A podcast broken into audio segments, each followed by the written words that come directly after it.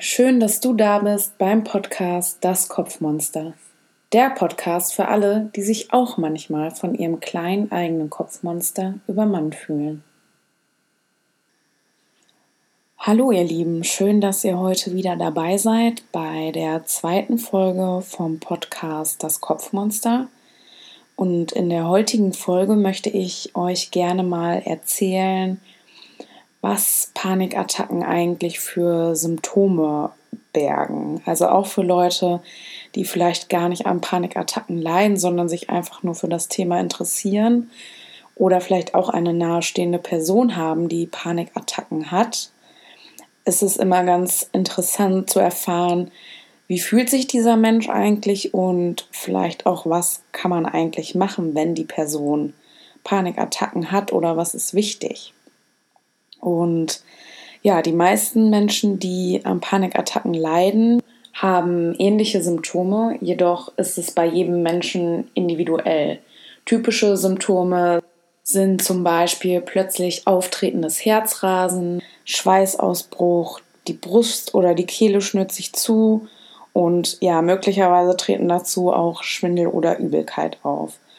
Und begleitet werden diese körperlichen Symptome auch oft von angstvollen und ja fast katastrophalen Gedanken, wie zum Beispiel die Befürchtung, dass man die Kontrolle über sich verliert oder ja im schlimmsten Fall sogar wirklich Todesangst. Und während es bei manchen Leuten tatsächlich einfach nur bei einer einzigen Panikattacke bleibt, ähm, löst es bei anderen einfach eine ganze Welle an Panikattacken aus. Also das ist einfach ein Teufelskreis, der dann immer wiederkehrt und ja, man hangelt sich so von der einen zur nächsten Attacke und oft resultiert dadurch auch die Angst vor der Angst. Und das ist natürlich ein Teufelskreis, der ist sehr schwer zu durchbrechen, denn wenn man einmal Angst vor der Angst hat, dann ja, programmiert man seinen Kopf sozusagen schon darauf, immer in dieser ähm, ja, Fluchtreaktion zu sein und immer aufzupassen,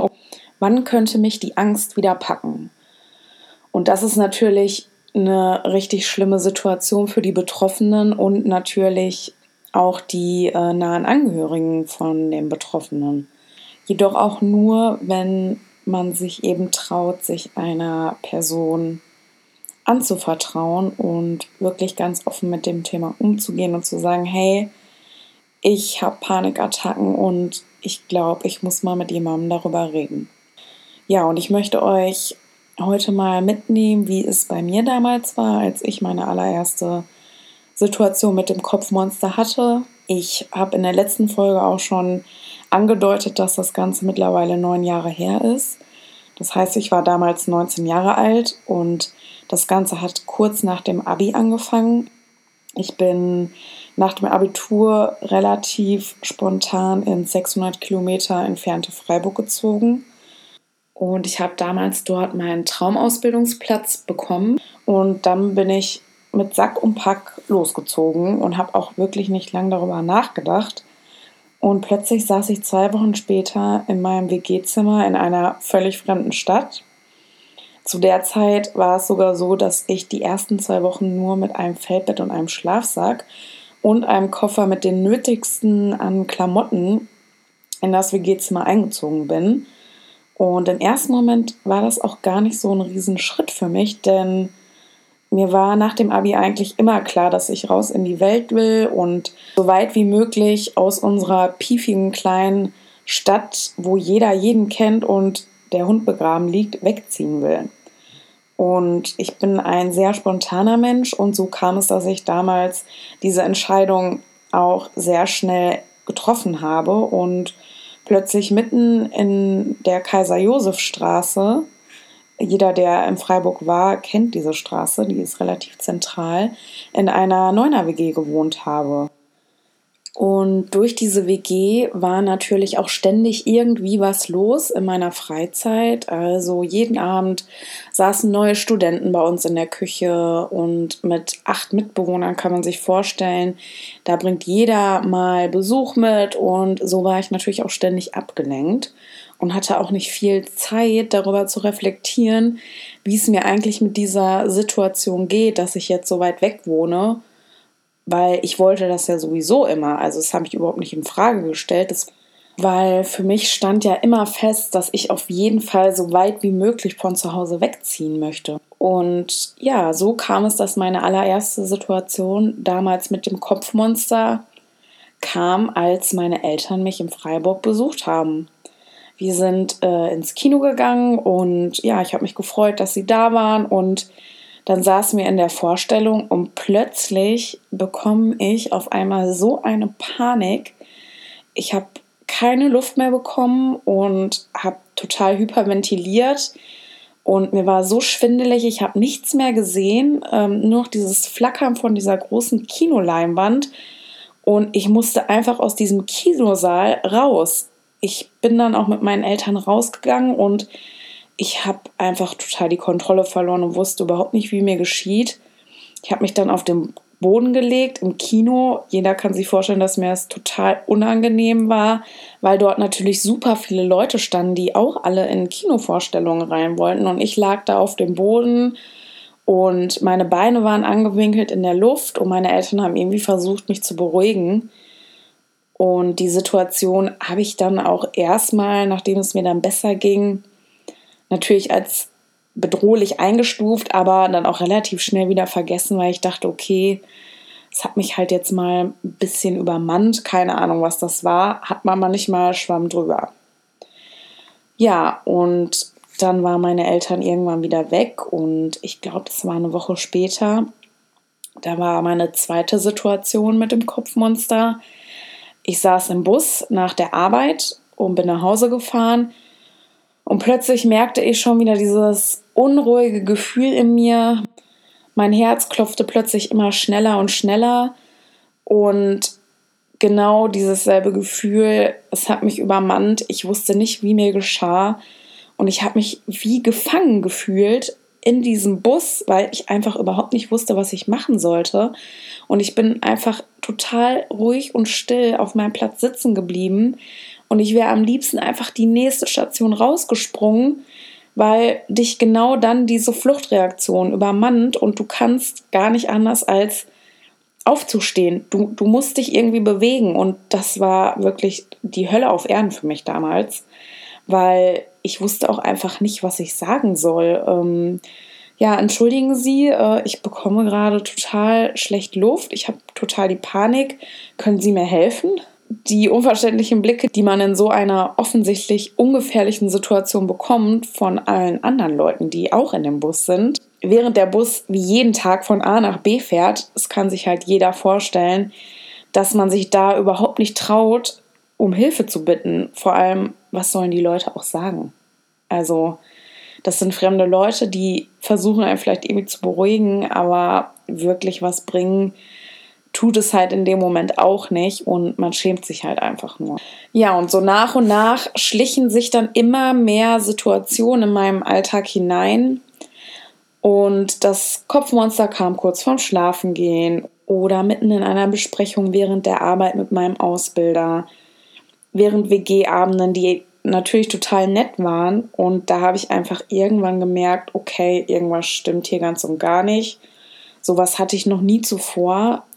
Also bin ich natürlich wie jeder vernünftige Mensch das auch tun würde zum Arzt gegangen. Das war damals der Allgemeinmediziner, das übliche Prozedere. Man schildert seine Symptome und der hat mich auch relativ schnell zum Neurologen überwiesen. Der hat sich auch gar nicht lange mit mir beschäftigt. Der hat sich das angehört und zack entschieden, okay, das ist ein Fall für den Neurologen. Und ja, dann saß ich dann bei diesem Neurologen und das war zumindest in meiner damaligen Situation das Falscheste, was ich hätte tun können oder was man mir hätte empfehlen können. Ich sage ja nicht, dass man nicht zum Arzt gehen soll, wenn einem was fehlt. Abklärung ist immer wichtig und die sollte auch immer zuerst stattfinden.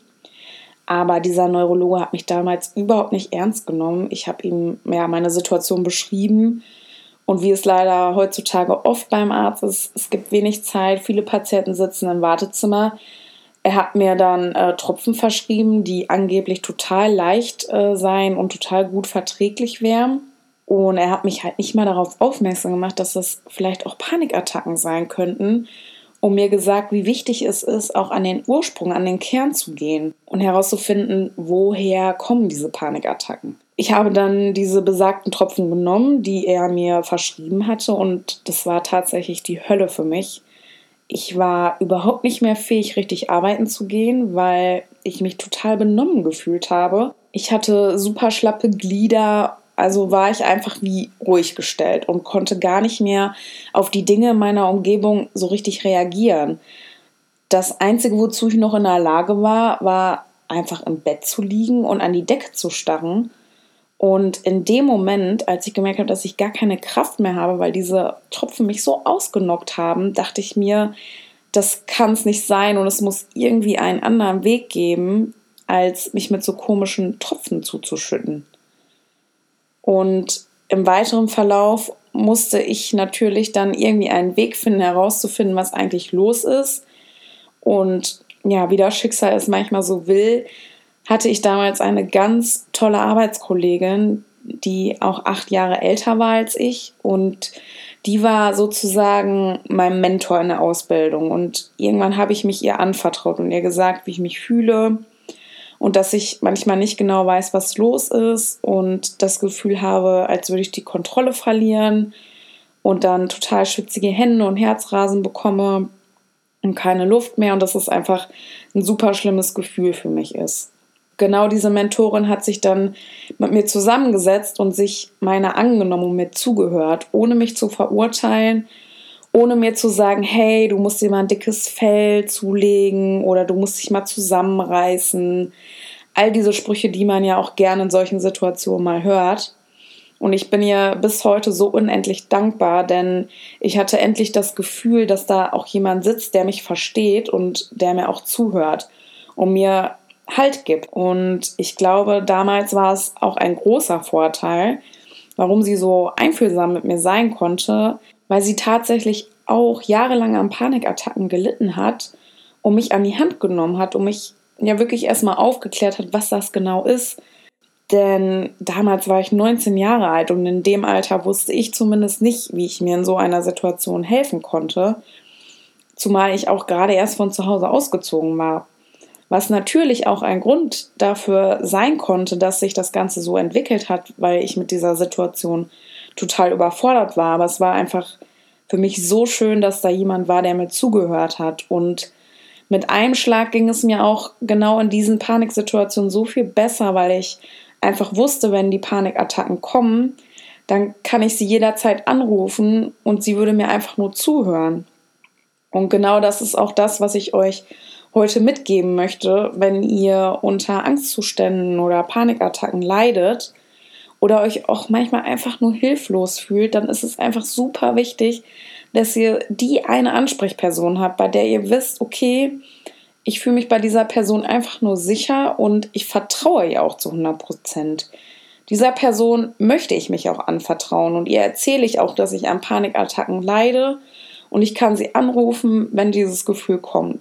Und es geht auch gar nicht darum, dass diese Person viel sagt, sondern einfach, dass sie da ist und dass man das Gefühl hat, dass man diese ganze Sache nicht alleine stemmen muss und den Boden unter den Füßen verliert, sondern einfach, dass man das Gefühl hat, da ist jemand und ich muss mich nicht schämen, ich bin nicht total alleine und ja, ich kann mich einfach dieser Person anvertrauen.